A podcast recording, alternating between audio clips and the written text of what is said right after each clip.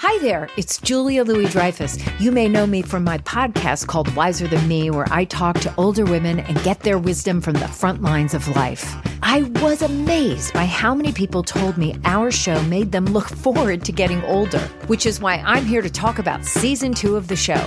Sally Field, Billie Jean King, Beverly Johnson, Ina Garten, Bonnie Raitt, just to name a few. All hail old women. Wiser Than Me season two is out now from Lemonada Media. This is Merriam Webster's Word of the Day podcast for Thursday, February 17th. Brought to you by the new Merriam Webster's Advanced Learners English Dictionary, designed for students and teachers of English as a second language. Learn more at learnersdictionary.com.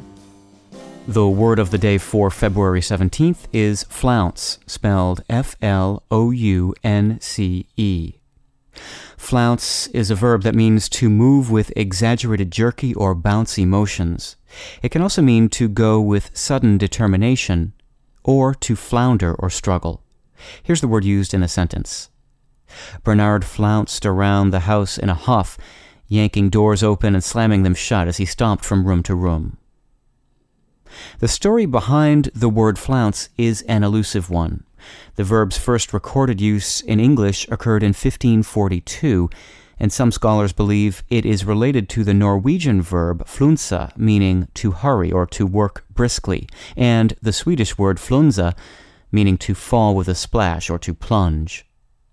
The connection is uncertain, however, because the flunsa verbs did not appear in their respective languages until the 18th century, long after flounce surfaced in English. A second distinct sense of flounce, referring to a strip or ruffle of fabric attached on one edge, did not appear in English until the 18th century. This flounce derives from the Middle English frouncen, meaning to curl. I'm Peter Sokolowski with your word of the day.